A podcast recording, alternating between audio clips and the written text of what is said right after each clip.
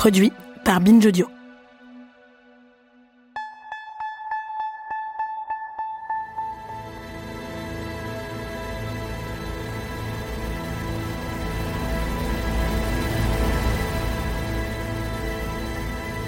Chers auditeurs, si vous fréquentez même un tout petit peu des groupes féministes en ligne, si vous êtes militant, militante dans une asso, un collectif ou un parti progressiste, vous avez très probablement été surpris par le fait que l'ambiance en interne pouvait devenir un peu tendue.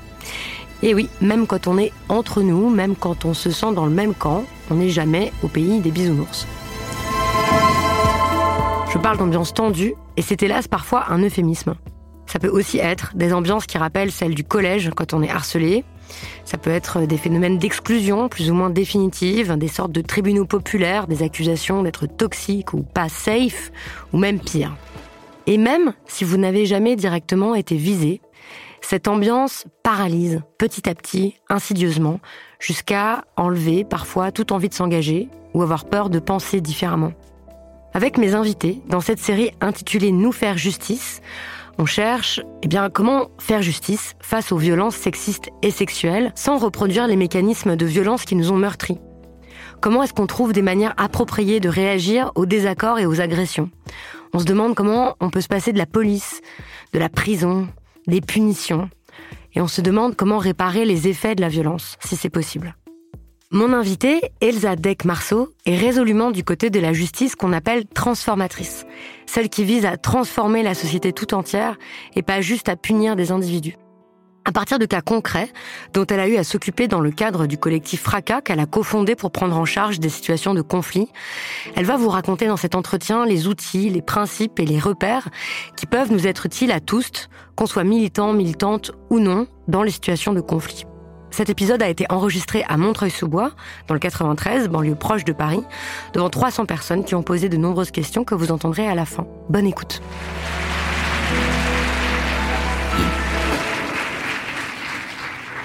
Bonsoir Elsa. Bonsoir Victoire. Ça va? Ça va très bien. Je suis ravie d'être ici. Alors Elsa, depuis plusieurs années, votre passion, c'est les embrouilles. Donc vous fréquentez des gens qui se détestent et se souhaitent euh, beaucoup de mal. Dans les résolutions de conflits, vous passez des heures à écouter une version, puis l'autre version, puis encore une autre version. Vous passez énormément de temps à réfléchir euh, à la source d'émotions très pénibles comme la rage, la colère, la tristesse. Vous êtes témoin de beaucoup de souffrances, de conflits parfois très très durs, dans des milieux où en principe tout le monde est d'accord pour s'aimer, pour s'entraider, pour être à égalité pour euh, construire un autre monde, un monde meilleur où il n'y aura pas d'oppression et pas de violence. Et pourtant, on se défonce la gueule. Et pourtant, euh, on s'entre-déchire. Ça, c'est valable pour tous les milieux dits progressistes, qu'on parle d'associations, de partis, de collectifs.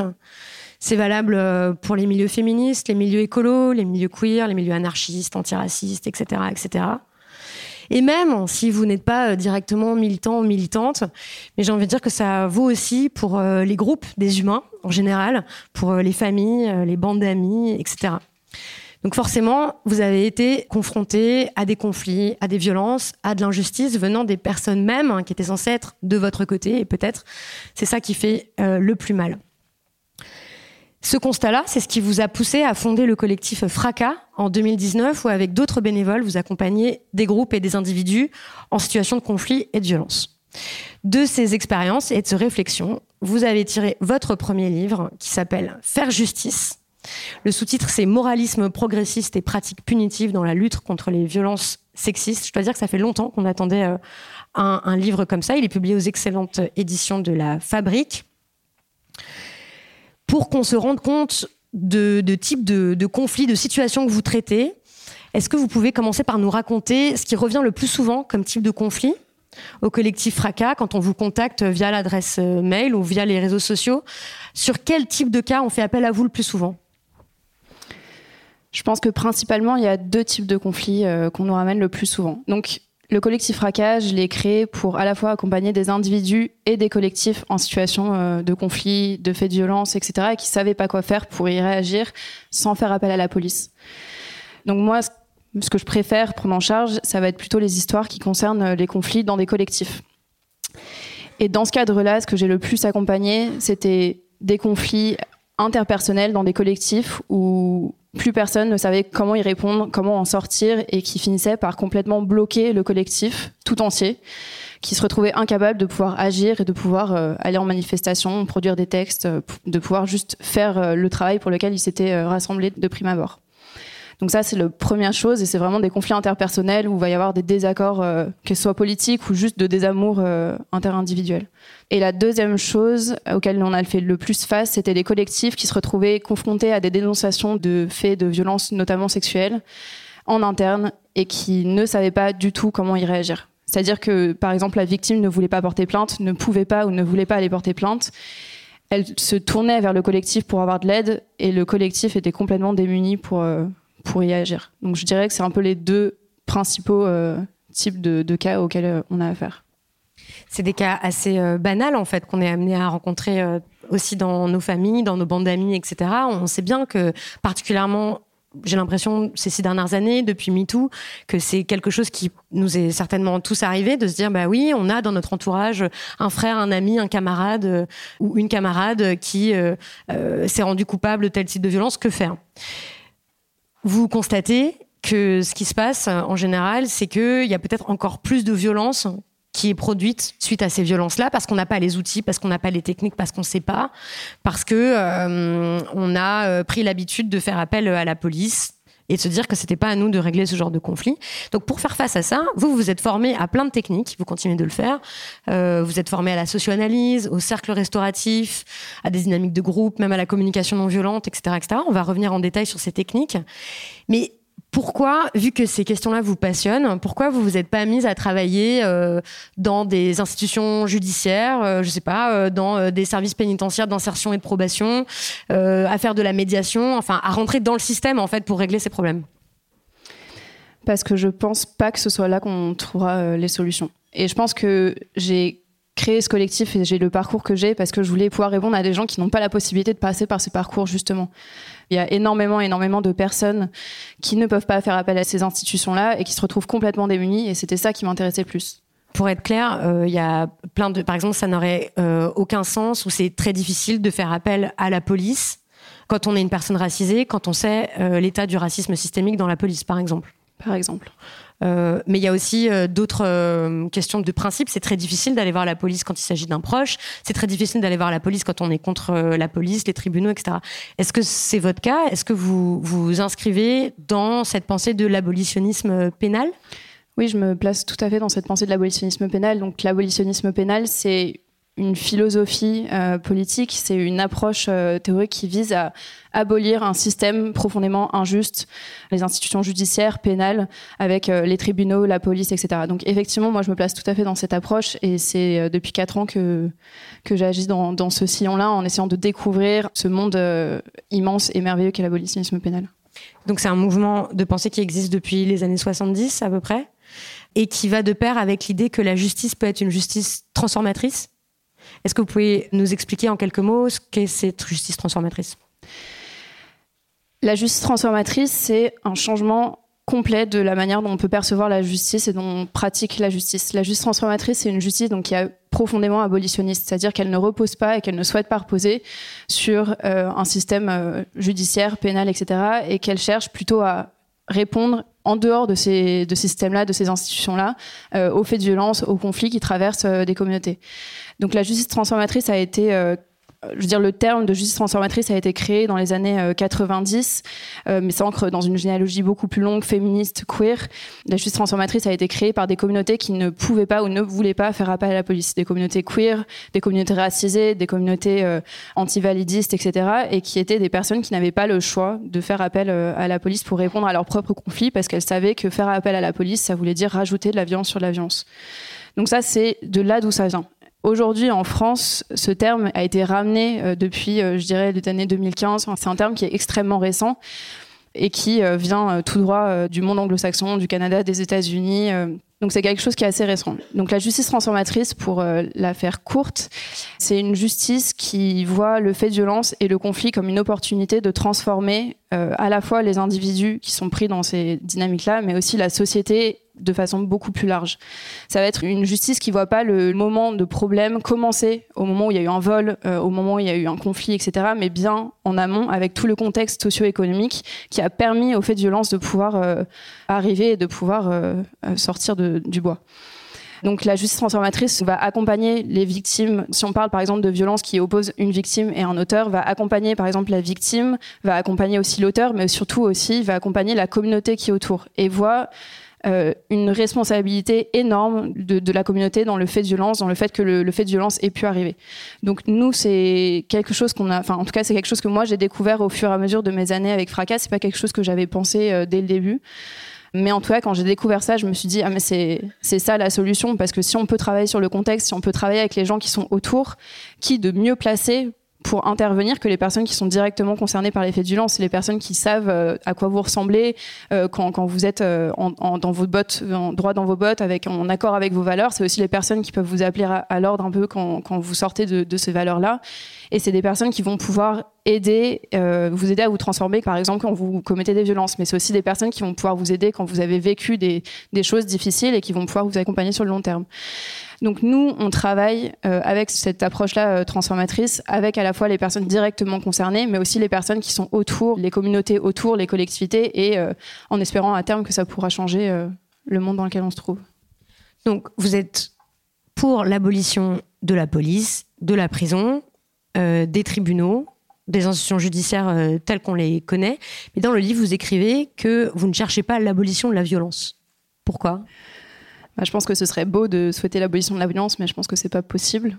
Que la violence est inhérente euh, à nos rapports, euh, à nos rapports sociaux, et que c'est à partir de ce constat-là qu'on va pouvoir travailler et qu'on va pouvoir changer euh, le monde dans lequel on se trouve. Mais sans, je pense que ce serait complètement absurde de chercher l'abolition de la violence. Je pense que ça, c'est pas possible. Cette pensée de justice transformatrice et l'abolitionnisme pénal, ça s'inscrit en faux contre l'idéologie punitive qui est euh, l'idéologie avec laquelle on a tous grandi en fait, qui euh, comprend par exemple l'idée que euh, quand on a fait une erreur, quand on a commis une violence, bah, il faut une sanction, il faut être puni, parce que ça dissuade de recommencer, que c'est parce qu'on a peur d'être puni qu'on s'empêche de faire telle ou telle chose, que s'il n'y avait pas la peur du gendarme, c'est ça qu'on entend souvent, eh bien, les gens feraient n'importe quoi, ils pilleraient les magasins, ils, je sais pas, ils, feraient toutes sortes de choses terribles. Et puis, que quand on a commis un préjudice, il faut qu'il y ait une souffrance pour payer euh, ce préjudice, la loi du talion, quoi, œil pour œil, dent pour dent. Bon,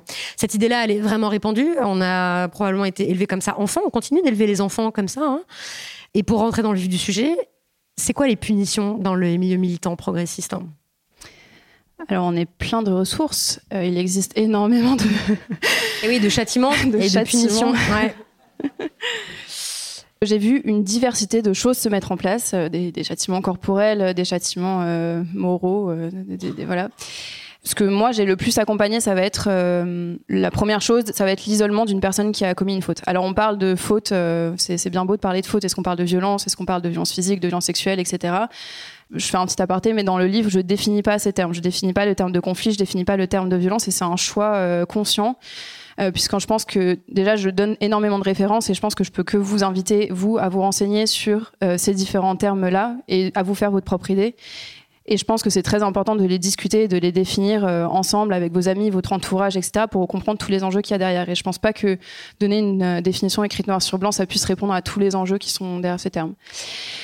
Donc, je vais utiliser des termes fourre-tout un peu pendant toute la, présentation. Euh, je vais essayer de spécifier quand je trouve ça important, mais là, en tout cas, euh, quand on veut réagir à une faute, que ce soit une faute, euh, une erreur lexicale, une erreur, une erreur de, mots ou un désaccord politique, jusqu'à une violence X ou Y, la première chose, ça va être d'isoler et de, de mettre à part une personne. Alors, là, il faut bien faire attention que je parle de milieux euh, spécifiques. Je parle pas de tout de la société parce qu'on ça saurait en fait si euh, dès que un auteur de violence sexuelle euh, commettait une violence sexuelle, il, il, était mis au banc de la société. Là, je parle d'un petit milieu, enfin des milieux de gauche.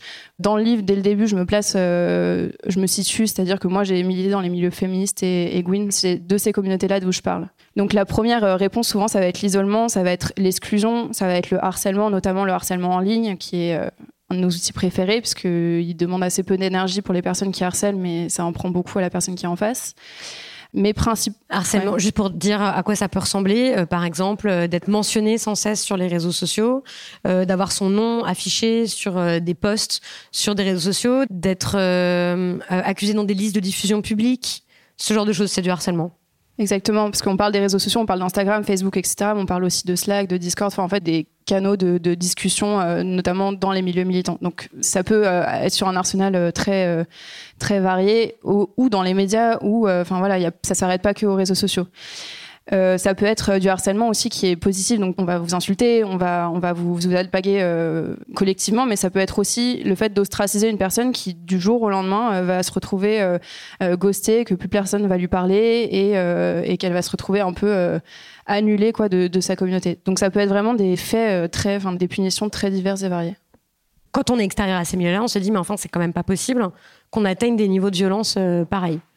C'est-à-dire, euh, vous commencez le livre en expliquant que euh, bah, il faut regarder euh, cette violence-là en face, même si ça nous arrange pas, même si on a l'impression qu'on donne des billes aux, ennemis, euh, aux forces antiprogressistes euh, qui n'attendraient euh, que ça, de montrer à quel point les milieux progressistes sont pleins de, d'hypocrites, de, gens agressifs, violents, etc. Mais vous dites, voilà, c'est une réalité. Il y a des gens qui sont poussés au suicide par la mise au banc, par exemple, de communautés, et ça génère quand même énormément de souffrance. Et typiquement pour parler des milieux féministes, une des choses qu'on entend euh, souvent, c'est mais enfin la sororité, mais enfin comment ça se fait que euh, alors qu'on est toutes censées avoir le même but, il y ait autant euh, de ressentiments, d'agressivité, de conflits, de violence, de, détestation Bah je je, personnellement, j'ai été la première surprise. En montant Fracas, alors j'ai monté Fracas suite au constat qu'on reproduisait énormément de violence et qu'on savait pas faire face aux violences sans en reproduire. Mais en montant ce collectif, je me suis dit, ah ouais, c'est de ça dont on est capable. Et donc, vraiment, même moi, euh, en fait, vous disiez au début, euh, on sait nous que ça existe, mais en fait, même moi, je savais pas l'ampleur que ça avait. Et j'ai écrit ce livre aussi comme témoignage de ce qui se passe, parce que je pense qu'il y a plein de gens aujourd'hui qui sont pas au courant, ou juste vous allez repartager un poste, mais vous savez pas non plus que derrière, ça va participer par exemple à un mouvement plus euh, large de harcèlement vers la personne, etc. En fait, on ne sait pas ce qui se passe et c'est très difficile d'en parler, de se confronter les uns les unes les autres sur ces sujets. Il y a une clé d'explication que vous donnez qui est, que je trouve vraiment intéressante, qui est qu'il y aura un phénomène de vase communicant entre d'un côté euh, le fait que toutes ces luttes progressistes là, on peut pas vraiment dire que ça ait gagné quoi que ce soit ces dernières années, pas, tellement, enfin pas autant que ce qu'on aimerait. Donc on se sent très impuissant parce que fait on, voit euh, euh, prospérer les forces les plus réactionnaires, on voit monter les forces fascistes, on voit la planète être détruite, etc. Donc on se sent très très impuissant et qu'en fait, le rigorisme, l'intransigeance dont on fait preuve dans nos milieux, c'est par compensation, quoi, face à, l'impuissance collective et politique plus générale. Autour de moi, moi-même, autour de moi, juste pour parler de, mes cercles, euh, et je pense qu'on peut parler de, ça de manière beaucoup plus large, je me sens très impuissante face à la situation euh, actuelle, euh, socio-économique, écologique. on se retrouve dans des crises sans précédent et on nous dit que ça va pas s'arranger. Ça nourrit un sentiment d'impuissance qui est énorme. Et donc je pense que pour beaucoup, et de façon complètement inconsciente, euh, le fait de rechercher de la puissance va se faire dans notre précaré. Ça va se faire euh, sur la personne qui est à côté de nous, parce que quand on frappe la personne qui est à côté de nous, enfin frapper symboliquement, pas forcément euh, physiquement, mais quand on touche la personne qui est à côté de nous, les conséquences de ça sont beaucoup plus visibles et concrètes et directes que si j'essaye de m'attaquer à Total ou à l'État. Donc ça va être beaucoup plus facile de réprimander quelqu'un pour un mot, un, geste, quelque chose qui sortirait de ce qu'on estime être la bonne manière d'être ou la bonne manière de de militer, c'est beaucoup plus facile de, toucher à cette personne qui est à côté de nous plutôt que d'aller voir euh, Darmanin pour, euh, pour lui tirer euh, les oreilles. oui, mais et on ferait pas ça, bien sûr, mais oui, mais voilà, moi, ça me fait poser des questions sur. bah, vous avez parlé de notre ministre actuel de, l'Intérieur, donc qui est accusé de viol. En fait, on pourrait dire, bah, lui aussi, c'est un individu, en fait, et aussi, on, s'en prend à lui comme symbole, et c'est très grave et tout ça, ce qu'il a fait. Mais il y a aussi le truc d'individualiser, en fait, les, les colères, de combattre le système en entier. Tout à fait. Alors, la différence notamment entre la justice transformatrice et la justice euh, punitive, ce qu'on pourrait appeler la justice punitive d'un côté, ça va être que la justice punitive va identifier et punir une personne pour des agissements en particulier. Donc ça, c'est le but de la justice punitive, c'est-à-dire on va identifier euh, une erreur et on va punir cette personne pour ce qu'elle a fait. Là où la justice transformatrice ne cherche pas euh, nécessairement à identifier euh, une personne pour ses erreurs et à punir la personne, mais bien plutôt à comprendre tout ce qui s'est passé euh, autour. Donc ça va être moins dans l'individualisation de, la peine, c'est-à-dire que oui, c'est une personne qui a fauté et oui, il va falloir faire quelque chose pour réagir face à cette personne, mais c'est aussi tout le contexte qui est autour qu'il va falloir prendre en charge. Par exemple, si une personne vole, j'utilise toujours cet exemple débile, mais si une personne vole une pomme, au lieu de juste punir cette personne qui a volé une pomme, il faudrait comprendre pourquoi elle a eu besoin de voler cette pomme et comment on va pouvoir agir sur, le, sur ce contexte, euh, son contexte par exemple économique, pour faire en sorte qu'elle ait plus besoin de, de, faire ça. Donc ça va être moins individualisé que de comprendre globalement qu'est-ce que cet acte-là dit de notre système euh, dans son ensemble. On a parlé, on a évoqué euh, euh ce, ce, rigorisme, cette intransigeance, le fait que on connaît tous et toutes des. Soit on a été attaqué soi-même, soit on y a participé, soit on a vu des gens qui étaient euh, attaqués euh, dans nos milieux, et que ça, ça produit une forme quand même de paralysie. Ça empêche euh, d'échanger, ça empêche d'être en désaccord. Ça fait que, je pense là en particulier aux fautes d'ordre lexical, aux fautes d'ordre de, de, ligne politique, d'avoir peur de pas dire les bonnes choses, d'avoir peur d'être qualifié de unsafe donc de pas safe parce que euh, on aurait trigger les autres, euh, on aurait bon toutes ces choses là. Vous soulignez à quel point ça paralyse, ça empêche de penser, même ça rend parfois difficile le fait d'écrire, qu'on renonce en fait parce qu'on imagine à l'avance toutes les critiques qu'on va pouvoir nous faire et que précisément la pensée politique, la lutte et tout, ça avance comme ça normalement. Ça avance en faisant des tentatives, en, essayant euh, de, formuler des hypothèses un peu foireuses, mais du coup, de les formuler, on peut en trouver des meilleures. Ça, du coup, ça annule ça donc ça rend euh, la réflexion politique assez difficile. Et puis ça empêche, comme on a tellement peur du conflit, ça empêche d'en avoir. Or, il y a aussi cette idée de base qui est que le conflit est sain, peut être sain, qu'en fait des conflits on en rencontre tout le temps, sans arrêt. À quoi ça sert le conflit? Le conflit pour moi c'est une mine d'informations sur euh, à la fois nous, comment on, agit dans le monde, comment on se comporte avec les gens, comment on va réagir, euh, qu'est-ce qui nous fait réagir, mais c'est surtout une ligne, euh, une mine d'informations par rapport à nos collectifs et comment les collectifs fonctionnent. Alors, et ça peut fonctionner notamment à l'échelle de la société quand il y a des grands conflits politiques, par exemple, ça dit beaucoup de comment cette société-là fonctionne. Mais au niveau d'un collectif, quand il y a un conflit qui éclate, ça va nous montrer énormément de choses, notamment déjà qui va se retrouver à prendre parti contre qui, donc les différentes parties euh, au sein du groupe. Euh, ça va être euh, qui va décider que le conflit est arrêté, qui a assez de pouvoir pour dire là maintenant le conflit est arrêté et ça s'arrête, on passe à autre chose. ça va être qui va avoir assez de pouvoir et assez de pas d'ascendant, mais de oui de pouvoir sur les autres pour être entendu et qui va pas pouvoir être entendu. Donc ça nous dit énormément de choses de nos fonctionnements collectifs et je pense qu'il faut absolument qu'on essaye de se former et qu'il y ait une sorte d'autodéfense au conflit pour qu'on puisse arrêter d'en avoir absolument peur et que ça nous permette d'être en désaccord, que ça nous permette d'avoir des débats euh, sans que ça dise euh, qu'il y a une bonne personne euh, et une mauvaise personne avec une bonne manière de penser et une mauvaise manière de penser. Et qu'à partir du moment où on sortira de cette sorte de binarité là, peut-être qu'on pourra nourrir des postures diverses et variées et que surtout on pourra sortir du consensus dogmatique où chacun pense ou mime de penser euh, la même chose que son voisin par peur de sortir du lot et par peur de, de, dire euh, nos pensées les plus problématiques. Sauf que tant qu'on n'ira pas jusqu'au fond de ces pensées les plus problématiques, on ne saura pas c'est quoi le problème avec ces pensées-là et comment on peut euh, se mettre d'accord ensemble, comment on peut aller vers une idée qui est plus salvatrice et plus fédératrice. Parce que tant qu'on n'en a pas ces discussions-là, on pourra, on pourra pas aller dans ce sens-là et on restera frisé un peu dans, dans cette peur d'être la mauvaise militante de la personne à gauche. Je lisais euh, récemment que en France, on est 60% à pas être formé au geste de premier secours. C'est un rapport avec la suite. On sait pas faire des massages cardiaques, on sait pas faire des positions latérales de sécurité, faire des manœuvres de Heimlich, tout ça, contrairement à d'autres pays qui ont appris euh, eux à faire ça, à être formés, alors que ça pourrait sauver des vies d'être formé au premier secours, euh, alors que en fait, dans 9 cas sur 10, ce sont des proches qui vont être impliqués dans des situations de grande urgence et qu'on pourrait sauver. Voilà, ça vient d'un rapport de la Croix-Rouge. Donc on devrait tous se former au premier secours. Est-ce que de même, on devrait tous se former au premier geste en cas de conflit? Et si oui, à quoi ressembleraient ces gestes-là? Oui, je pense qu'il faudrait qu'on s'arme pour le conflit et qu'on fasse de l'autodéfense au conflit, et ce serait super euh, de ne plus avoir peur euh, d'être dans ces situations de conflit. À quoi ça ressemblerait? Très bonne question. Déjà, je pense que ça commencerait par une bonne thérapie ou assimiler, parce que je pense que le principal, ça va être de se connaître et de pouvoir euh, comprendre comment on réagit face euh, à l'adversité, entre guillemets, ou face à quelqu'un qui n'est pas d'accord avec nous. parce que souvent ça fait très peur et c'est normal. Donc je pense que ça serait la première chose. Alors si on parle de conflit, c'est peut-être différent si on parle de violence, parce que si on parle de violence, par exemple, l'urgence première, ça va être de mettre euh, en sécurité les personnes euh, qui sont concernées par les faits de violence. Et ça va pas être la même chose si ça va être un conflit. Si on parle de conflit euh, avec diverses protagonistes. De désaccord, ça c'est pas pareil. Si on parle de désaccord, c'est vraiment pas la même chose. Et si on parle de désaccord, au contraire, il faut y aller. Il faut, il faut rentrer dedans, il faut comprendre, il faut analyser ce qui est en train de se passer. Il faut qu'on puisse en discuter tous ensemble.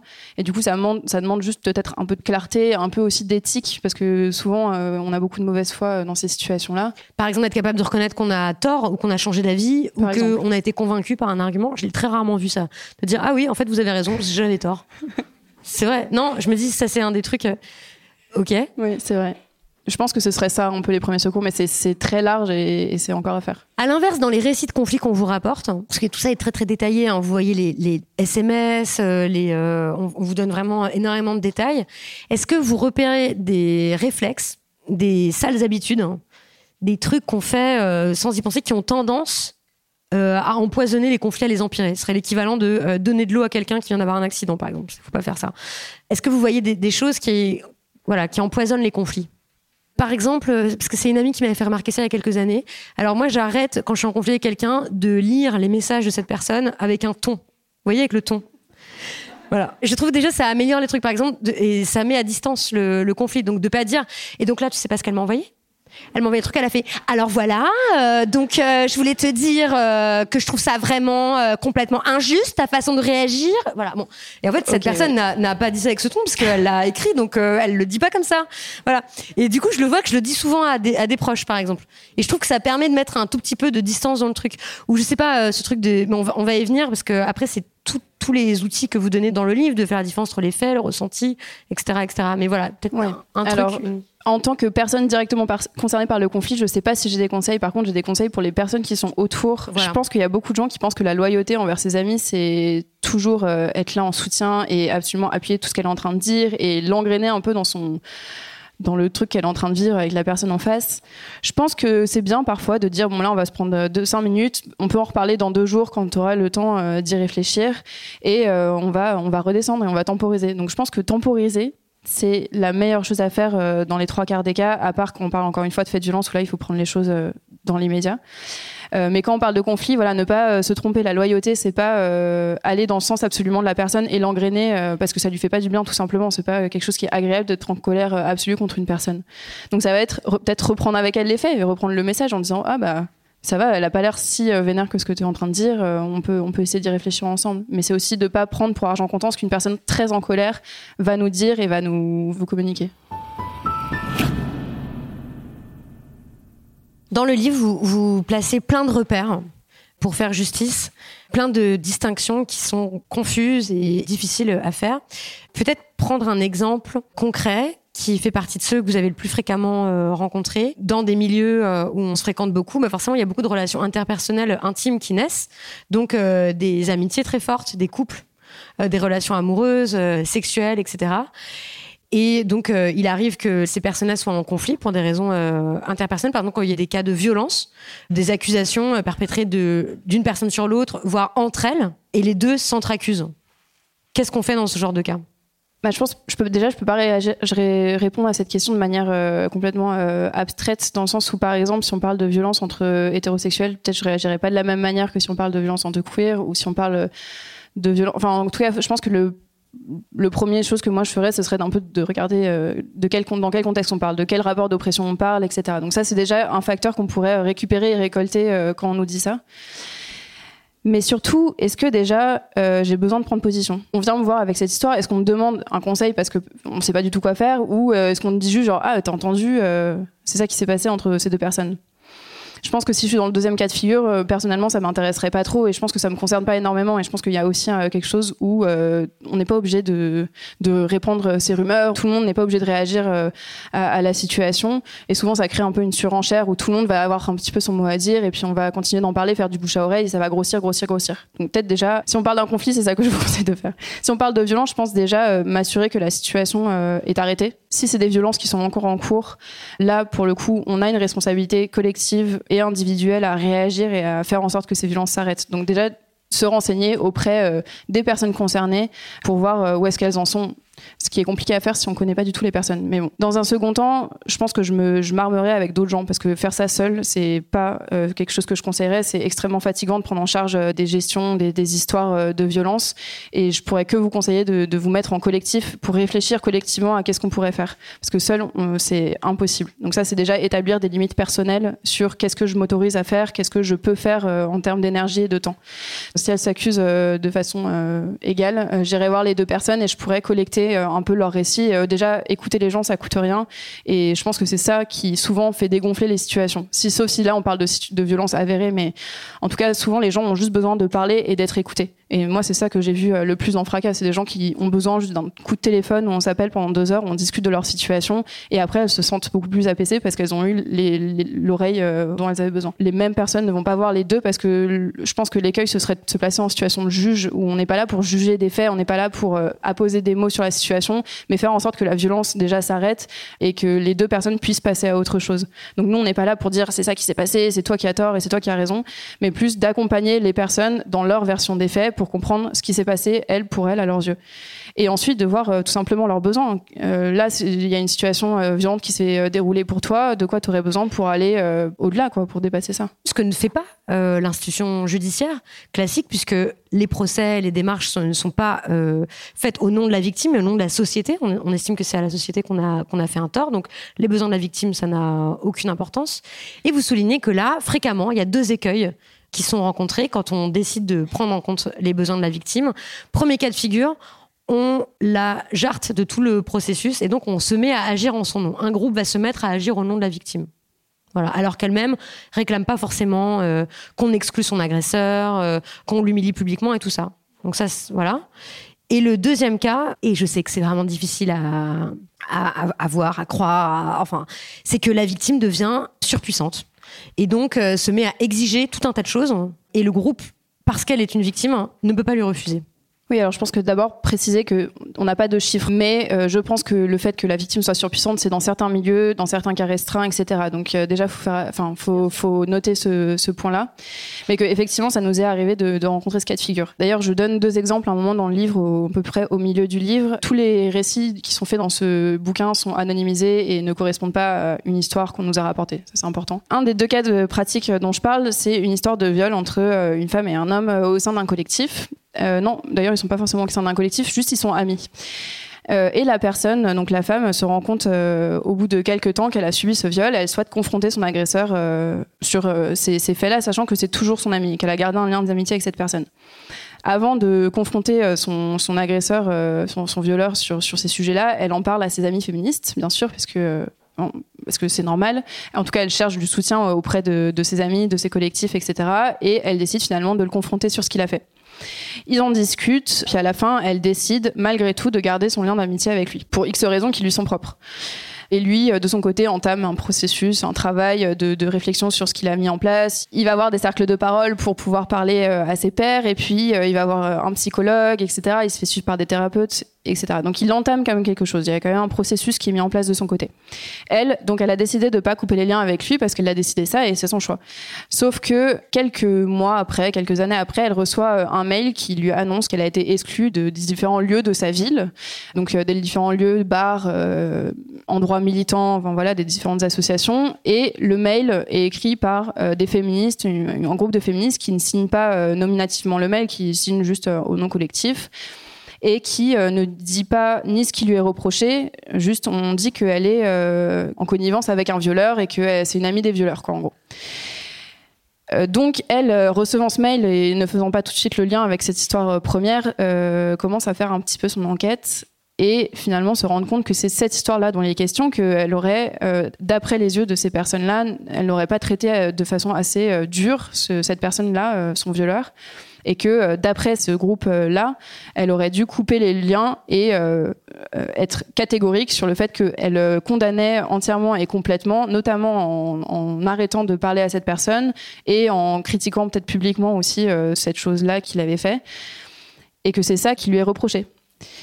Alors que euh, c'était son choix quoi. C'était le processus un processus conscient où elle s'était posé des questions et elle avait décidé de faire ça à la fin Et donc, à la fin, elle reçoit ce mail et finalement, elle se retrouve isolée de ses lieux communautaires, alors même que c'était quelqu'un qui militait depuis des années dans les milieux féministes, notamment contre le viol, contre les violences sexistes et sexuelles. Et, voilà. Et donc elle se retrouve aussi un peu seule à porter ce mec euh, parce que finalement euh, tout le monde lui a tourné euh, le dos plus ou moins aussi et elle se retrouve assez isolée. Donc là, ce qu'on peut voir, pardon, je reviens à votre question euh, initiale, mais ce qu'on peut voir, c'est que euh, elle, son choix finalement a disparu dans la volonté collective de ce que vous aurez, enfin ce que tu aurais dû faire, ce qu'il aurait dû se passer, c'est ça, c'est ça la bonne manière d'être militante, c'est ça la bonne manière de, de, de, lutter contre les violences sexuelles. Et là, euh, ton comportement n'était pas symboliquement n'était pas raccord avec ce que nous on attendait d'une bonne féministe. Et, euh, et, donc, elle, a, elle, a, finalement fini par disparaître des, des, réseaux de sa ville et ça a été extrêmement délétère pour elle typiquement un cas de call-out euh, contre, contre elle. Alors voilà, bon bah, euh, parlons, parlons-en aussi, parce que euh, c'est quelque chose sur lequel vous travaillez beaucoup au collectif Fracas. Le call-out, donc ça vient du verbe anglais interpeller, c'est le fait de dénoncer publiquement en nommant la personne et les faits. balance ton port, MeToo, c'est un call-out géant. Enfin, souvent quand même dans les dans les récits et les témoignages qu'on a pu lire en ligne de MeToo, il n'y a pas de nom. D'ailleurs, la plupart l'immense majorité des témoignages sont anonymes, anonymisés, on ne sait pas qui est l'agresseur, etc. Mais c'est vrai que ça a quand même permis ça. Ça a permis euh, ce système-là, eh bien, euh, d'atteindre euh, l'impunité dont bénéficiaient des hommes généralement puissants, des hommes blancs cis hétéros, riches, qu'il était impossible d'atteindre autrement avec le collectif Fracas, vous écrivez que vous n'avez pas de position de principe contre le call-out, vous ne trouvez pas que c'est une bonne arme ou une mauvaise arme. Vous écrivez que c'est, dans certains cas, la seule solution possible, mais que dans des plus petits milieux, quand ça atteint des personnes minorisées d'une façon ou d'une autre, c'est plus délicat. Et vous expliquez même que désormais, cette pratique-là, c'est assez répandu. C'est comme si c'était la seule euh, qu'on pouvait imaginer, jusqu'au point où des personnes vous contactent pour savoir comment réussir leur call-out. Qu'est-ce que ça vous inspire? Qu'est-ce que ça sera le nom de mon prochain livre en 10 étapes comment réussir un call-out? Bah, je pense qu'effectivement, après MeToo, après tout ce qui s'est passé, le call-out est devenu euh, l'outil féministe par excellence face à tout un tas de situations euh, qui sont maintenant hyper variées. On parle plus juste de violences euh, sexistes et sexuelles qui ont été produites par des personnes qui ont du pouvoir et qui ont un capital symbolique, financier, social qui leur permettrait d'échapper à la justice et face auquel le call-out ce serait le, finalement la seule solution possible. On parle de personnes qui sans, mettre toutes les personnes minorisées dans le même sac, euh, c'est pas, pas ça euh, qu'il s'agit de faire, mais en tout cas qui touche des personnes face à qui d'autres outils auraient pu être utilisés et auraient peut-être même pu mieux marcher. Et pour moi, le call-out est utile dans certains cas, mais dans la plupart des cas, reproduit euh, des outils de la justice punitive, dans le sens où il s'agit de pointer une personne pour des agissements individuels, qu'il s'agit de, dénoncer publiquement et de montrer publiquement du doigt. Mais pour moi, c'est un outil qui ne fonctionne pas. C'est-à-dire que dans le meilleur des cas, dans le cas où le call-out est réussi, elles vont recevoir euh, des messages, elles vont être euh, potentiellement harcelées, etc. Elles sont bien plus occupées à essayer de se défendre contre ça que à essayer de comprendre exactement ce qu'on leur reproche. Sachant que souvent dans les call-out, ce qu'on reproche aux personnes, c'est très flou. C'est-à-dire qu'on va leur avoir reproché d'avoir manipulé, prédaté, euh, agressé, et finalement les faits sont très rarement présents. Donc finalement, la personne qui se retrouve call-outée doit d'abord peut-être faire une petite enquête pour savoir de quoi il s'agit euh, exactement. Sophie, elle en a euh, déjà une, une, idée, mais moi j'ai suivi plein de personnes qui n'avaient aucune idée de ce qu'on leur reprochait vraiment. Et c'était, elles étaient en toute bonne foi, vraiment, elles voulaient savoir ce qu'on leur reprochait. Elles voulaient pouvoir contacter euh, les personnes qu'elles, avaient face à qui elles avaient qu'elles avaient violenté ou qu'elles avaient blessé. Et c'était pas possible parce qu'elles ne savaient profondément de pas de, qui on parlait ni de quoi on parlait. Et je pense que n'importe qui pourrait se retrouver dans cette situation euh, d'ailleurs. Vous avez dit que souvent, on ne sait même pas quels sont les faits.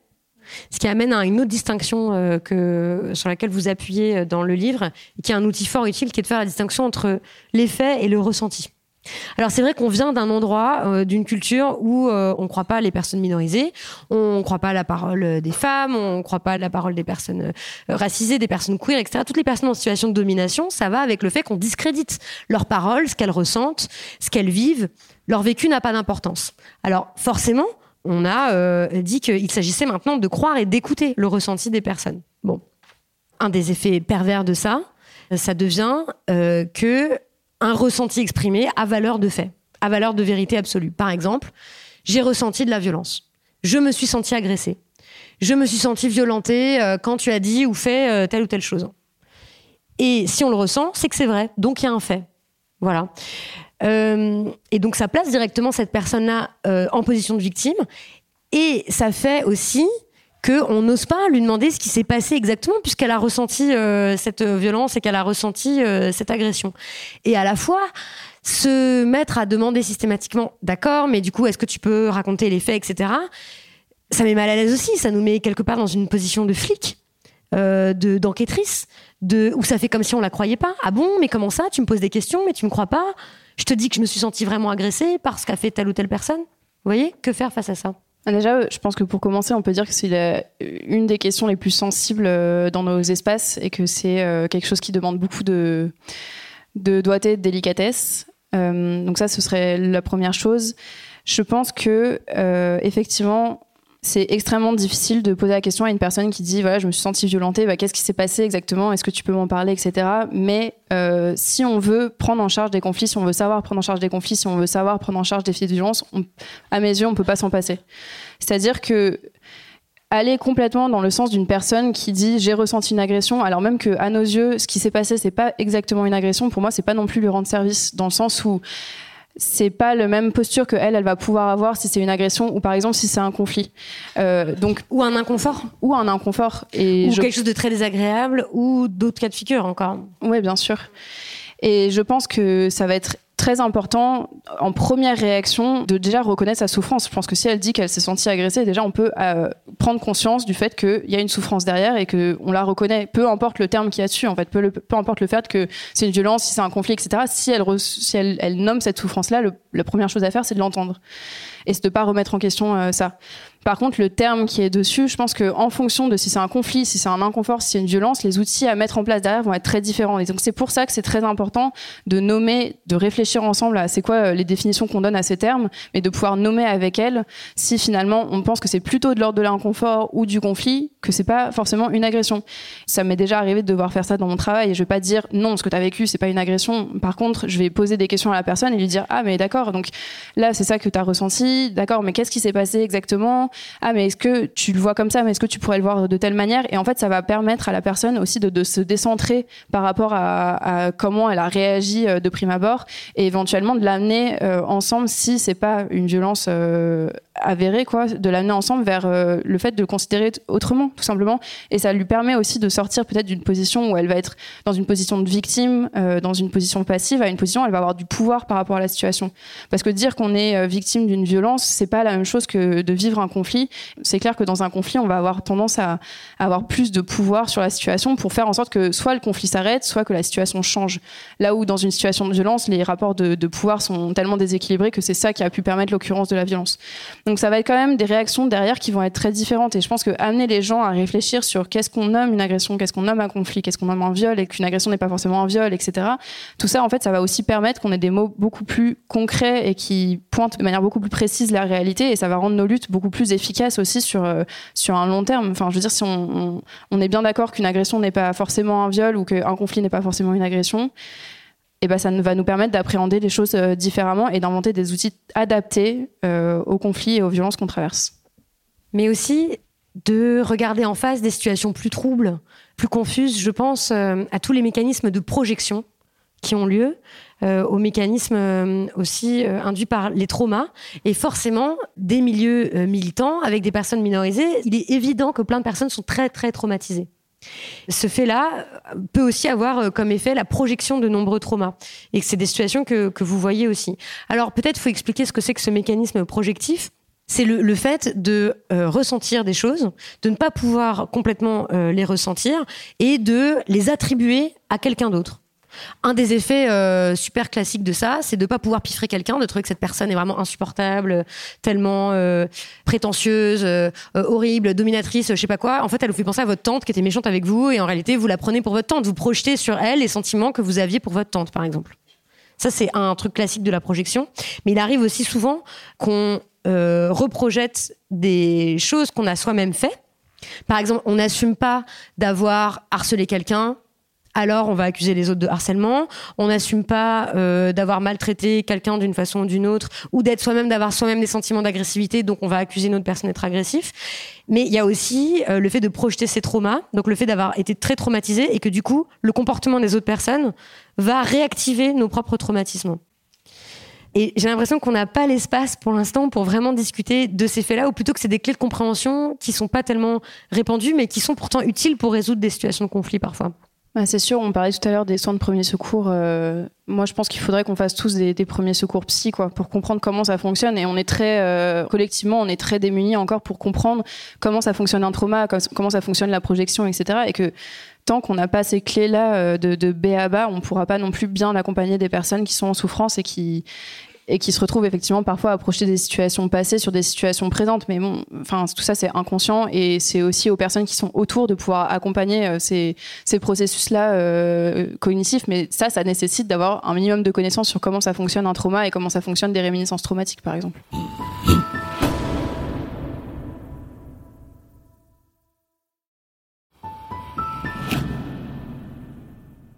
Vous vous appelez aussi à faire la distinction entre ce qui est de l'ordre de l'autodéfense et des limites avec la vengeance. Notamment sur, euh, moi je l'ai dit, plein d'autres l'ont dit, je crois dans un épisode j'ai raconté ça, qu'il y avait quelque chose de jouissif à regarder des scènes euh, de vengeance euh, dans les fictions et aussi à fantasmer le fait de passer à l'acte, voire de passer à l'acte. Donc de dire, eh bien, euh, euh, puisque la police, la justice n'attraperont pas mon violeur, eh bien, je vais aller tout casser chez lui. Il y a une scène comme ça dans un livre de Marcia Burnier qui s'appelle Les Orageuses, où un groupe d'amis font ça, décident chacune ce qu'elles vont faire pour punir leur agresseur. Alors voilà, elle, sans que personne ne meure, hein, mais c'est quand même des actes, un passage à l'acte en tout cas. Euh, il y a dans un épisode récent du podcast de Charlotte Bien-Aimée, un podcast à soi, on entend des femmes témoigner, raconter euh, ce qu'elles ont fait. Elles ont de mémoire euh, uriné par toucher le violeur en question et lui ont quitté la ville. Et puis il y en a plein dans la fiction, quoi. En fait, c'est tout un genre de cinéma aussi, le rape and revenge, le, fait de voilà d'aller se venger de viol. Et vous vous dites, ok, c'est très bien la catharsis et tout. Je ne pense pas que ce soit une très bonne idée d'aller creuser dans cette direction-là. Alors oui, je commence déjà par dire que je ne peux pas juger les gens qui veulent aller dans ce sens-là parce que je pense qu'on a de tas de bonnes raisons d'être en colère et d'avoir des désirs de vengeance euh, sanguinaire. Le seul truc, c'est que je m'inquiète profondément sur euh, l'état dans lequel ça laisse les gens qui ont décidé de mener ces processus de vengeance-là. Alors je m'intéresse pas forcément à la personne qui, euh, enfin, si j'en parle, je parle aussi de la personne qui s'est retrouvée la cible de ces vengeances et je pense que ça a énormément de conséquences euh, délétères sur elle. Mais je pense que sensibiliser sur ces processus-là ne passera pas par euh, appeler à l'empathie avec ces personnes-là. Par contre, je pense que c'est très important de dire que dans la fiction, dans le cinéma, etc., ça peut être extrêmement satisfaisant. Je connais des gens qui ont mis ça en place dans la vraie vie et ça peut vous briser et ça peut être euh, extrêmement euh, dangereux, même pour votre propre santé mentale, d'avoir mis ça en place parce que faire du mal à quelqu'un d'autre, surtout quand c'est un passage à tabac, quand c'est aller uriner chez des gens, etc., quelque chose qui est planifié, euh, le faire de sang-froid, ça demande je sais même pas si c'est du courage, mais ça demande une dissociation de, vous euh, avec vos valeurs qui fait que vous pouvez. Je pense pas qu'on puisse euh, sortir de là en étant euh, bien avec soi-même. Donc, je pense que ce genre de vengeance, même si ça reste un peu de niche, je pense qu'il n'y a pas énormément de gens qui en mettent en place. Pourtant, j'ai l'impression que dans les féministes de différentes générations, on a toutes des récits de vengeance un peu comme modèle. moi, je me demande juste quelles conséquences ça a sur nous quand on met ça en place. Est-ce qu'il y a des cas que vous refusez de traiter avec le collectif Fracas Est-ce que euh, vous pensez que vous êtes outillé, armé pour traiter euh, tout type de violence? Pas du tout, pas du tout. Euh, déjà, il y a plein de cas de figure qu'on refuse. On ne prend pas du tout en charge les violences conjugales, notamment entre personnes hétérosexuelles. on ne prend pas non plus en charge les violences intrafamiliales. On n'est pas formé pour ça et on le ferait pas de manière adaptée. Euh, donc on, s'est quand même fixé un cadre qui quand même est assez extensif parce que le plus important pour nous c'est de répondre au cas par cas. Il y a plein de gens qui nous contactent avec des histoires toutes les plus différentes les unes des autres et je pense qu'on essaye quand même de pouvoir répondre à chacune d'entre elles d'une certaine manière, ne serait-ce qu'en passant euh, relais pour laisser personne sur le carreau. Alors ça c'est dans l'idée parce que finalement on est très peu et qu'il y a beaucoup de demandes qui nous parviennent, mais en tout cas on essaye vraiment d'adapter euh, nos réponses à chaque personne qui vient nous voir. Et du coup finalement même si on s'était fixé tout un tas de cadres un peu idéaux au début, ils ont tendance à bouger et à s'adapter en fonction de chaque histoire qu'on nous, nous rapporte. Vous nous encouragez à prendre part, à affronter les conflits. Euh, même si c'est difficile, euh, par exemple, euh, à changer notre position par rapport à l'amitié, parce qu'en fait, c'est comme ça que ça que se perpétuent aussi les, les, violences. On le voit dans le phénomène des boys clubs, par exemple. On, on, le voit nous autres, les, les féministes, sur les, les, violences les plus éclatantes commises par les types autour d'eux, c'est qu'en fait, tout le monde sait. Non seulement les victimes parlent, mais en plus les mecs autour, ils savent. Il y a tout un système. Enfin, c'est toujours comme ça et ils disent pas parce que c'est les bros quoi. On fait pas on n'est pas on est on c'est le code de l'amitié on reprend pas l'autre sur ces mais ça vaut pas que pour eux ça vaut en général pour l'amitié. C'est-à-dire qu'on est très mal à l'aise aussi de, de reprendre quelqu'un dont on est proche. Euh, il y a une limite qui est quand même très très fine avec le fait de donner des leçons de, de, jouer aux flics en fait. Et ben les gens peuvent nous en vouloir de ça on peut perdre ses amis ça vaut aussi avec les addicts, par exemple. Dire, tu as un problème d'addiction, vraiment, tu vas mourir, en fait, si tu continues comme ça. Euh, arrête de boire. Enfin, on a tout le temps ce genre de problème, je veux dire. Bah, je pense que c'est notamment un des héritages de la justice euh, institutionnelle, mais on donne très peu de poids à l'entourage dans la prise en charge euh, des faits de violence. Et je pense que pourtant, les réactions de l'entourage, des amis, mais aussi, euh, si on parle plus largement des communautés qui sont autour, c'est quelque chose qui va changer complètement la phase de la prise en charge qui va être derrière. Et je pense qu'on peut dire que pour moi, dans les faits de violence, notamment unilatérales, etc., où tout est clair et qu'il y a des violences avérées, la responsabilité de la communauté qui est autour est tout aussi importante que celle de l'auteur. C'est-à-dire que la, la, réaction des personnes qui vont être autour va permettre énormément de choses. Déjà, je pense que c'est important pour les amis, mais pour la communauté autour, de réfléchir sur quelle est ma responsabilité. Comment, moi, j'ai permis que cette chose-là arrive. Et ça va être de réfléchir euh, ensemble sur euh, quels sont les rapports de force qui sont au sein du groupe. Mais est-ce qu'on a euh, encouragé la prise de substances qui a fait que la personne a perdu le contrôle?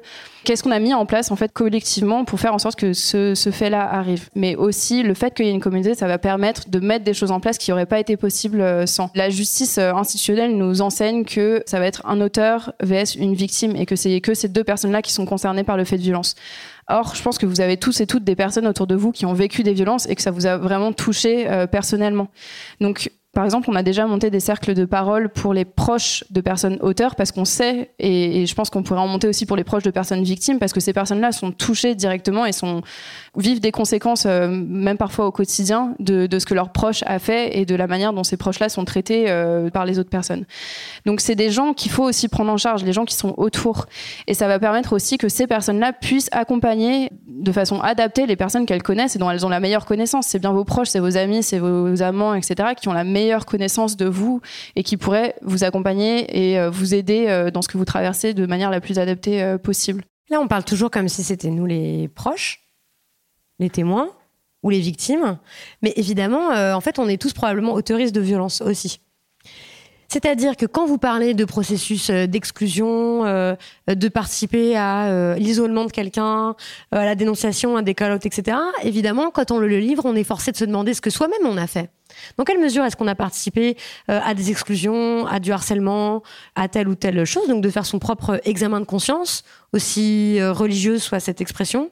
Et j'ai repensé à toutes les histoires que j'ai entendues euh, depuis. Alors même si on ne fréquente pas exactement les mêmes milieux, je dirais que moi mon milieu c'est quoi le, le, les, féministes euh, euh médiatiques, euh, des journalistes progressistes, les gens qui ont des comptes Instagram, ce, genre de choses. Voilà, il y en a eu des histoires, il y en a eu des trucs et assez cruels en fait, des, des, personnes qui étaient cancel de leur propre milieu. Et je, je dois avouer que j'ai pas spécialement tenu à les soutenir. Ça fait drôle quand vous lirez le livre euh, de regarder soi-même euh, ce qu'on a fait. Est-ce que vous avez un conseil pour euh, regarder ça en face? Hmm. Bah, je pense que c'est très dur de regarder ça en face parce que dans les milieux féministes, sans vouloir faire des grandes généralités, on s'est beaucoup construit sur le eux, nous. C'est-à-dire nous, les bonnes personnes qui avaient la bonne pensée et qui allions pouvoir changer le système, et eux, les personnes privilégiées, les, les détentrices du pouvoir, etc. Et en fait, quand on pose cette question-là, pour moi, c'est ça qui traverse euh, tout le livre, c'est comment on va pouvoir porter une continuité de la responsabilité. Comment on va pouvoir les traiter eux comme nous, on devrait se traiter avec euh, une même rigueur et, une, même attente euh, vis-à-vis de nous. Et du coup, pour moi, ça a été ce livre, ça a été exactement un examen de conscience. Ça a été de me dire, ok, à quel moment j'ai mis en place des choses que je suis moi-même en train de critiquer dans ce livre, et je peux que inviter toute personne à, à le faire parce que c'est sûr que nous-mêmes avons reproduit des violences. C'est sûr que nous-mêmes avons déjà participé à des exclusions, à du harcèlement, à tout ce genre de choses, mais comme des violences sexuelles probablement. Enfin, je veux dire, il n'y a pas que des victimes, il y a aussi tous les violeurs qui sont dans le noir, mmh. dont on voit pas le visage. Donc, il s'agit aujourd'hui de faire un, un, examen critique des mouvements féministes, de ce qu'on a permis, de ce que ça a permis, de nos milieux à tous et à toutes, enfin en tout cas de nos entourages et de nous-mêmes aussi, de comment on a participé à ces processus-là et arrêter de, penser qu'il y, a, eux qui sont euh, des monstres, donc avec tous les agresseurs, etc., et nous euh, qui sommes les, bonnes personnes. Parce que avoir cette pensée-là, ça nous rend impossible le fait d'avoir un miroir euh, qu'on regarde avec lucidité. Et pour les auteurs aussi, d'ailleurs.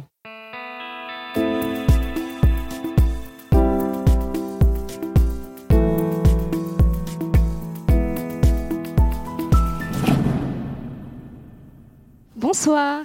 Euh, merci beaucoup pour votre intervention. Moi, j'ai une question plus concernant vraiment par rapport à Fracas, par, rapport à la temporalité de Fracas. Je voulais savoir euh, à partir de quand est-ce que ça s'arrête, entre guillemets, votre intervention euh, par rapport au fait de violence? Comment, comment ça se passe de votre côté? Est-ce est-ce que vous devez avoir, j'ai pas envie de parler de preuves ou de choses comme ça, mais à quel moment ça s'arrête et vous jugez que vous avez été que vous avez été efficace, entre guillemets? C'est une très bonne question. Alors, au début de chaque suivi euh, avec les personnes, donc on commence déjà par nous contacter par mail. Euh, on répond pas aux réseaux sociaux, sachez-le.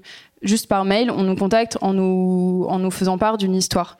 On va ensuite proposer aux personnes de, de, faire un appel. Donc, ça va être pareil pour tout le monde, deux heures d'appel, euh, deux heures ou moins, enfin voilà, mais en tout cas, on propose un créneau de deux heures d'appel pour comprendre la situation un peu plus dans les détails.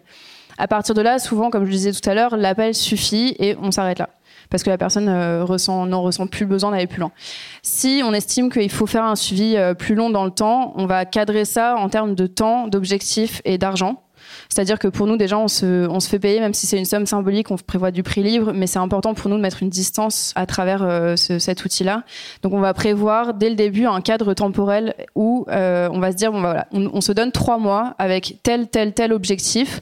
Au bout de ces trois mois-là, on va voir si euh, ces objectifs-là ont été remplis et s'ils n'ont pas été remplis, on va reprévoir une autre période de X temps. Donc, c'est vraiment faire en sorte qu'on ne se retrouve pas, parce que nous, on n'est pas psy et on n'est pas professionnel du droit. C'est-à-dire que c'est important pour nous de dire qu'on a des limites et qu'on va pas se retrouver à faire euh, trois appels de deux heures, par exemple, qui là pourraient s'apparenter à un suivi thérapeutique. Par contre, nous, on va être là pour mettre en place des outils et pour mettre en place des choses concrètes avec la personne en fonction de ses besoins et en fonction de nos capacités. Et du coup, dès le début, le temps, on le connaît. On a un forfait horaire et on se dit à tel moment, on va refaire le point ensemble pour voir si tu as encore besoin de notre aide. Mais ça va jamais être nous qui allons juger si la personne a encore besoin de nous parce que nous, on est juste là au service des gens euh, qui nous contactent. On est là pour les accompagner, mais c'est eux qui savent ce dont ils ont besoin et envie. Donc c'est eux qui décident. Tous les collectifs, mais ça c'est expliqué par le domaine de la psychosociologie par exemple, tous les collectifs passent par plusieurs phases, notamment la phase euh, de la lune de miel du début où tout le monde est d'accord, tout le monde euh, s'adore, etc. Il n'y a aucun problème. À la phase de, effectivement, on découvre qu'il y a des positions divergentes, il y a de l'altérité au sein de nos collectifs, et finalement... Et des gens qui nous saoulent. Et des gens qui nous saoulent, et des gens qu'on n'aime pas, etc. Et en fait, la capacité du collectif à rester ensemble, ça va être est-ce qu'on va dépasser ou pas cette seconde phase en disant en fait on est différents, on pense pas les mêmes choses, mais comment on va pouvoir quand même militer ensemble? Et je pense qu'il y a des collectifs qui ont fait ça très bien. Bonsoir. Bonsoir. Euh, merci pour tout ce que vous avez dit ce soir. Euh, moi, je voulais revenir sur euh, le, les solutions à court terme. Enfin, j'ai bien compris que la solution à long terme, c'était de comprendre quelle était vraiment le, la source du problème et d'essayer d'agir euh, de manière globale dessus. Et vous avez parlé des solutions à court terme comme la revanche, le call-out ou l'isolement, mais vous avez dit vous-même que ce n'était pas des solutions euh, idéales. Euh, du coup, je vois pas trop c'est quoi les solutions à court terme, ce que normalement on punirait ce serait quoi les solutions à, court terme? Euh, C'est une très bonne question. Alors, nous, on a un collectif euh, formé par peu de personnes. On a, dès le début, travaillé sur nos limites euh, de ce qu'on pouvait proposer en termes d'accompagnement, sur nos limites personnelles, sur nos limites collectives. Et du coup, c'était très important dès le début de pouvoir se mettre au travail avec des professionnels, pas forcément des institutions judiciaires et pénales, mais des professionnels de soins divers et variés, des professionnels du social, des, des professionnels vers qui on allait pouvoir relayer en fait les personnes euh, qui nous contactaient.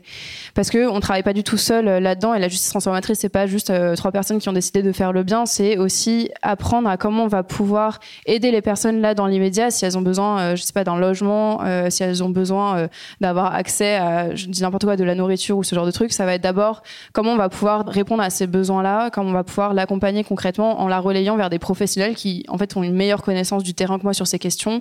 Et ça va d'abord être en lien avec ces personnes-là. Sinon, nous, on pourrait pas du tout faire ce qu'on fait euh, seul. On travaille avec euh, bah, le CRIAVS dont vous aviez parlé euh, au début de l'émission. On travaille avec des associations d'aide aux victimes. On travaille quand même avec des acteurs institutionnels parce qu'aujourd'hui, on n'a pas les moyens encore de mettre en place tout ce qu'on aimerait mettre en place en termes de justice transformatrice. C'est quelque chose auquel je crois, c'est quelque chose dans lequel j'ai envie d'avoir de, de l'espoir. Mais là, pour l'instant, actuellement, le maillage associatif ne nous permettrait pas de pouvoir porter toutes ces affaires-là en autonomie en nous passant des acteurs institutionnels. Donc, les premières étapes avec les personnes, ça va être est-ce que là, tu as ce qu'il te faut pour faire face à la période difficile que tu es en train de traverser? Et pour la plupart des cas, on peut pas traiter le conflit là maintenant tout de suite, on peut pas traiter la violence là maintenant tout de suite parce que c'est pas le moment pour la personne. D'abord, nous on va temporiser, on va essayer de la relayer vers des professionnels compétents et ensuite on pourra travailler sur sa situation avec elle. Mais par exemple, si je vois qu'une personne en détresse psychologique euh, incroyable, c'est pas à ce moment-là où je vais m'asseoir avec elle en disant "Mais est-ce que tu as pensé à l'autre personne en face de toi comment elle se sentait là-dedans? Enfin non, c'est le moment où en fait je vais devoir lui donner des billes pour faire face à la situation difficile qu'elle est en train de traverser et moi, je suis pas euh, capable de faire ça. Et donc, je pense que l'important, ça va être de vous poser la question individuellement et collectivement. Là, c'est quoi les questions auxquelles on peut répondre et qu'est-ce qui va nécessiter qu'on passe relais à d'autres personnes? Donc, je pense que ça vaut le coup qu'on travaille sur euh, des listes de professionnels euh, qui, sont correctes, quoi, et qui, et qui réfléchissent sur les rapports d'oppression, notamment qu'on fasse des listes et qu'on puisse les transmettre, des listes de médiateurs, de médiatrices qui pourraient traverser les villes pour aller dans nos espaces. En tout cas, voilà, qu'on travaille ce maillage associatif qui est déjà existant et qu'il faut nourrir. Bonjour. Et du coup, j'avais une question un peu sur euh, est-ce que vous pouviez partager euh, de l'expérience avec le collectif sur, notamment dans les accompagnements individuels, est-ce que vous avez remarqué un peu des schémas répétitifs qui fait qu'une personne va se sentir entre guillemets réparée. Enfin, euh, avec le système de justice pénale, il y a pu avoir un peu j'ai envie d'utiliser le mot d'utopie, mais que c'est par euh, la plainte et par la reconnaissance de la plainte que je vais me sentir réparée si euh, mon agresseur, mon agresseuse est euh, identifié comme coupable. Mais il y a aussi beaucoup de gens qui expriment que après ça, en fait, on n'a pas ressenti ça parce qu'on nous a jamais dit mais, mais de quoi tu as besoin, qu'est-ce que tu ressens, qu'est-ce que tu veux? Dans cette petite boîte d'auto, d'autodéfense, si on apprenait aussi en tant que, voilà, en tant que collectif le, sur comment, euh, je sais pas, développer une manière d'écouter ces attentes-là. On pourrait aussi être capable et en capacité d'accompagner nos pères. Je ne vais pas justement donner de pattern ou de schéma sur ce que les gens auraient besoin pour euh, se sentir réparés. Je pense que justement, il faut aller, enfin, quitter la justice punitive, quitter euh, le dépôt de plainte, etc. c'est aussi réinsuffler de la nuance dans les réponses que chaque personne a besoin de voir euh, face à sa propre situation qu'elle est en train de traverser. C'est-à-dire que le système aujourd'hui euh, pénal, carcéral, euh, nous enseigne qu'il y a une bonne manière de réagir aux violences qu'on a traversées. Ça va être le dépôt de plainte, ça va être vouloir que l'autre personne en face soit condamnée pour ses actes, ça va être avoir besoin d'une reconnaissance institutionnelle sur qui va mettre des mots sur ce qu'on a traversé. Alors toutes ces choses sont très importantes, mais je pense qu'il y a aussi tout un tas d'autres personnes qui ont besoin d'autres choses et que c'est pas euh, par ce biais-là qu'elles vont le trouver. Et du coup, il y a des gens qui ont besoin, pour être réparés, ont besoin de rentrer en contact avec leur auteur pour euh, avoir des réponses à leurs questions. Et d'ailleurs, euh, Bruce Morris l'a très bien étudié, les, différents besoins des victimes. Il y a des milliards de manières de répondre aux, besoins d'être reconnu, aux besoins d'être entendu, aux besoins de voir sa situation avoir réparation. Et je pense que sortir d'un système pénal carcéral, ça peut redonner de la, de la nuance à tout ça. Et on peut retrouver un panel hyper euh, élargi et très diversifié de, de réactions et de réponses qu'on peut apporter à notre propre euh, situation. Y compris d'ailleurs des formes qui sont pas forcément rationnelles, des formes artistiques, des formes ésotériques, toutes sortes de, de formes et qu'il y a des protocoles à, à, inventer aussi de réparation. Oui, et puis surtout, on n'aura pas besoin de la même chose à l'instant T ou euh, un an après ou dix ans après. Donc, chaque, chaque réponse est à inventer. Moi, j'avais une question sur euh, la difficulté un peu paradoxale à gérer euh, les différentes temporalités et les différentes échelles auxquelles se déploient ces conflits. C'est-à-dire que, par exemple, euh, dans le cas d'un conflit dans un collectif, si on a une situation typiquement de call-out, souvent ce qu'on demande au collectif ou aux membres du collectif, c'est de prendre position immédiatement, sans aucune ambiguïté, sur la situation qui est décrite et le raisonnement derrière ça, c'est une forme de compromis politique qui est que comme euh, ce rapport euh, de domination existe, par exemple une violence raciste ou une violence sexiste, il y a de fortes chances que statistiquement ce soit vrai et donc on va le dire tout de suite pour dire voilà on est de ce côté parce qu'on reconnaît que ce rapport de domination structurelle existe. Et à côté tout ce travail que vous décrivez qui s'inscrit en fait sur un temps beaucoup plus long, qui suppose le, le temps, les moyens d'écouter tout le monde et aussi que que les personnes souhaitent euh, parler et être écoutées. Parce qu'il y a aussi toutes ces situations où euh, on nous dit, euh, voilà, je dis que ça, ça s'est passé, mais je ne souhaite pas en parler, je ne souhaite pas m'exprimer, je ne souhaite pas donner de détails. Et moi, je conçois tout à fait aussi que ce soit très violent. Ça ressemble à la justice de devoir raconter encore et encore et encore à plein de nouvelles personnes, voilà ce qui m'est arrivé dans tous les détails, voilà pourquoi je souffre. et du coup, ma question, c'est comment on pourrait se positionner, parce que j'ai l'impression que dans tous les cas, on perd, parce que c'est pas bien si on dit rien, et en même temps, bah, si on n'a pas, en fait, euh, les personnes ne souhaitent pas s'engager dans ce processus plus long qui pourrait nous permettre d'avancer ensemble, et eh ben on est un peu coincé. Nous, on a accompagné beaucoup de collectifs qui se retrouvaient euh, face à des dénonciations publiques de leur propre collectif parce qu'ils n'auraient pas réussi euh, à réagir assez vite face à une violence X ou Y. on porte la parole euh, peut-être un peu audacieuse de dire que vous n'êtes pas obligé de réagir quand on vous demande de réagir. Enfin, c'est pas dans vos obligations. Vous pouvez très bien dire là, on a besoin de temps pour réfléchir à la situation de manière euh, posée et de prendre notre temps euh, pour donner une réponse cohérente avec laquelle on est vraiment d'accord, pour étudier les versions, pour savoir ce qui s'est vraiment factuellement passé. Et là, on va faire un communiqué jour 1 en disant voilà, on va juste prendre notre temps. Et vous pouvez prendre un an. Enfin, je veux dire, vous avez, vous avez pas le, la pression de devoir réagir là dans l'instant. Si vous avez déjà dit, on va prendre position. Notre, le fait qu'on se taise, c'est pas une non prise de position, mais on va le faire juste dans le futur, le temps qu'on réfléchisse à la situation. Donc ça, je pense que c'est la première chose. Et le fait de prendre ce temps pour réfléchir, ça permet euh, de, sortir de ce sorte de consensus-là où finalement euh, on ne sait pas vraiment ce qui s'est passé, on ne sait pas vraiment avec quoi on est d'accord, mais on est très d'accord parce que, euh, parce que sinon ça craint au niveau public et médiatique. Et je pense qu'aujourd'hui, il y a beaucoup d'organisations qui se retrouvent à avoir plus peur des médias et c'est pour ça qu'ils réagissent que de vouloir vraiment faire du bien et faire, faire les choses bien, tout simplement. Et du coup, c'est aussi, mais c'est ça qu'on produit nous. Enfin, c'est ça que les milieux féministes produisent aussi en, en alpaguant la première personne qui n'aura pas repartagé la dénonciation ou qui aurait pas dit quelque chose euh, assez rapidement. Il faut aussi que collectivement on arrête de faire ça parce que prendre du temps, c'est ça qui va nous permettre de réfléchir aux choses. Enfin, c'est normal, quoi. Comment se séparer euh, totalement de la justice punitive? Aujourd'hui, on est tellement dans une société où on a appris le bien et le mal par aussi cette justice punitive, par des lois, qu'elle permet aussi de d'aider à se sociabiliser et euh, à se donner une, forme de morale où le bien est, récompensé et le mal est, puni. Pourquoi chercher du coup à la, supprimer entièrement plutôt que de s'en servir en partie aussi, tout en minimisant euh, ses effets? Puisque effectivement, euh, avoir une justice transformative dans laquelle on cherche à, mieux comprendre le pourquoi et le comment, on, peut le voir, euh, comme vous l'avez dit, dans, des cercles proches, alors que dans des cercles plus éloignés, c'est plus complexe. Donc un petit peu comment est-ce qu'on pourrait euh, réussir à se, à se servir des deux en fait? Je pense que l'abolitionnisme pénal, euh, c'est moins une question de mettre à bas complètement euh, tout le système. c'est aussi une question de ça, mais c'est plutôt une question de qu'est-ce qu'on va pouvoir penser par la suite. Et je me suis beaucoup posé la question pendant le livre de est-ce que euh, parler d'un abolitionnisme pénal, par exemple, ça voulait dire parler d'un abolitionnisme législatif euh, Est-ce qu'on met à bas complètement, par exemple, euh, le système de loi Est-ce qu'on met à bas complètement le système de procès Et on en parlait ensemble? Je pense que c'est des questions qui sont à creuser et qui sont très intéressantes. Et nous, on se disait dans notre discussion préalable, là, vous avez remarqué que dans les processus que vous faites, quand il y a un appel aux institutions pénales, quand vous êtes saisi d'un conflit, les gens ont aussi fait appel à la justice et à la police. Ça marche pas. Ça, on peut pas mener les deux de front. Et pour résumer le conflit que nous avions, euh, parce qu'on cherchait des, points de, dissensus. Moi, en général, je suis pour tout faire, tabler sur toutes les options, le développement personnel, les trucs politiques, l'activisme Instagram, euh, les euh, processus de résolution de conflits, les cercles restauratifs, les avocates féministes, les, les, procès, tout en fait, tout ça va. De toute façon, on a Enfin, pas comme si on était en train de gagner. Je veux dire, donc en fait, c'est bien de servir de tout, voilà. Et vous vous disiez, non, mais en fait, euh, faut être cohérent, quoi. En gros, euh, si on est abolitionniste pénal, on va pas aller travailler à l'intérieur euh, comme avocate, comme comme magistrate et tout ça. Oui, déjà c'est quelque chose que je ferais pas parce que j'ai pas un doctorat en droit.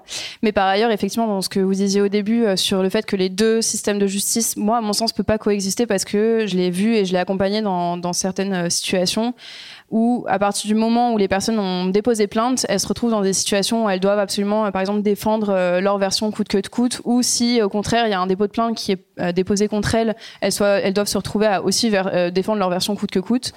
Et finalement, là où la justice transformatrice va être moins là pour, euh, pour euh, trancher et pour juger euh, qui a tort et qui a raison, mais plutôt accompagner les parties, finalement, l'intromission des avocats réaplatissait complètement les, versions et c'était très difficile d'aller au-delà des versions que les personnes donnaient aux, avocats.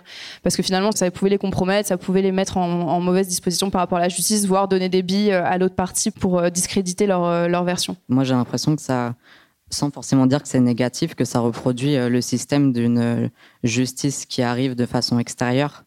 Donc, c'est-à-dire qu'on est un collectif et on fait appel à une tierce personne ou à un tierce collectif pour venir résoudre un conflit.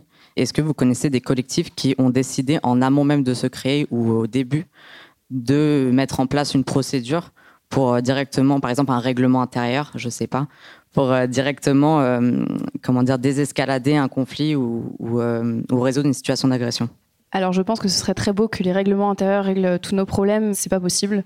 Euh, je pense que malheureusement, avant d'être confronté à un conflit, déjà les gens euh, pensent qu'ils vont pas être confrontés à des conflits. Potentiellement, ils prévoient jamais cette option.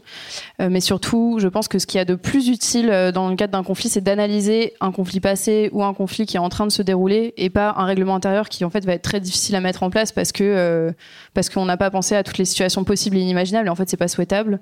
Du coup, plutôt, ce que je conseillerais, ce serait de laisser le premier conflit se passer euh, de produire une analyse sur ce qui s'est passé, sur euh, les enjeux, les obstacles, tout ce qui s'est passé autour de ce conflit et ensuite de voir euh, comment on peut mettre en place quelque chose pour le futur. Mais je pense qu'en amont du collectif, c'est malheureusement tous les règlements intérieurs que vous pourriez faire, ils seraient obsolètes. J'ai en tête les différents modèles d'organisation qui peuvent exister, notamment ceux où on attribue des responsabilités à certains et certaines et qui, du coup, créent un modèle hiérarchique.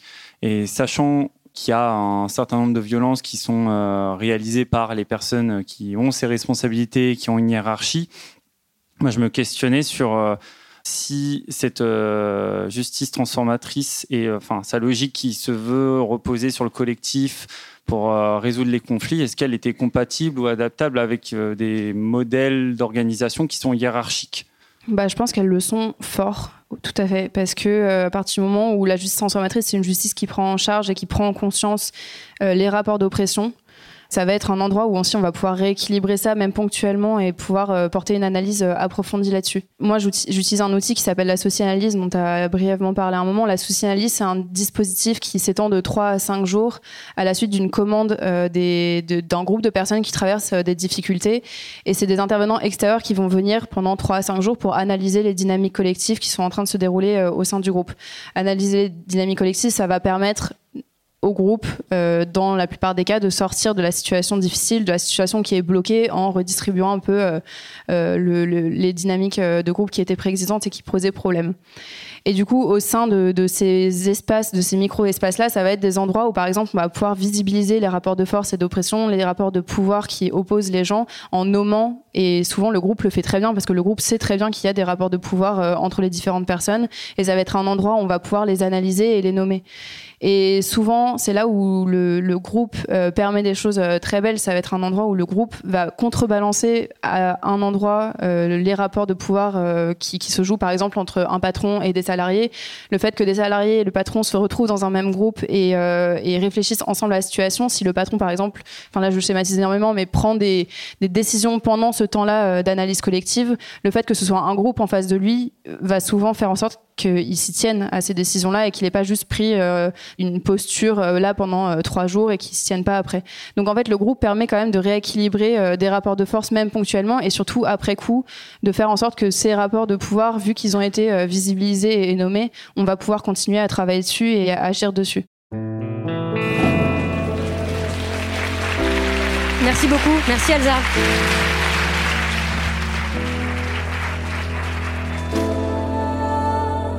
Chers auditeurs, merci d'avoir écouté jusqu'ici cette conversation. Si elle vous a plu, eh bien, parlez-en autour de vous, faites-la circuler.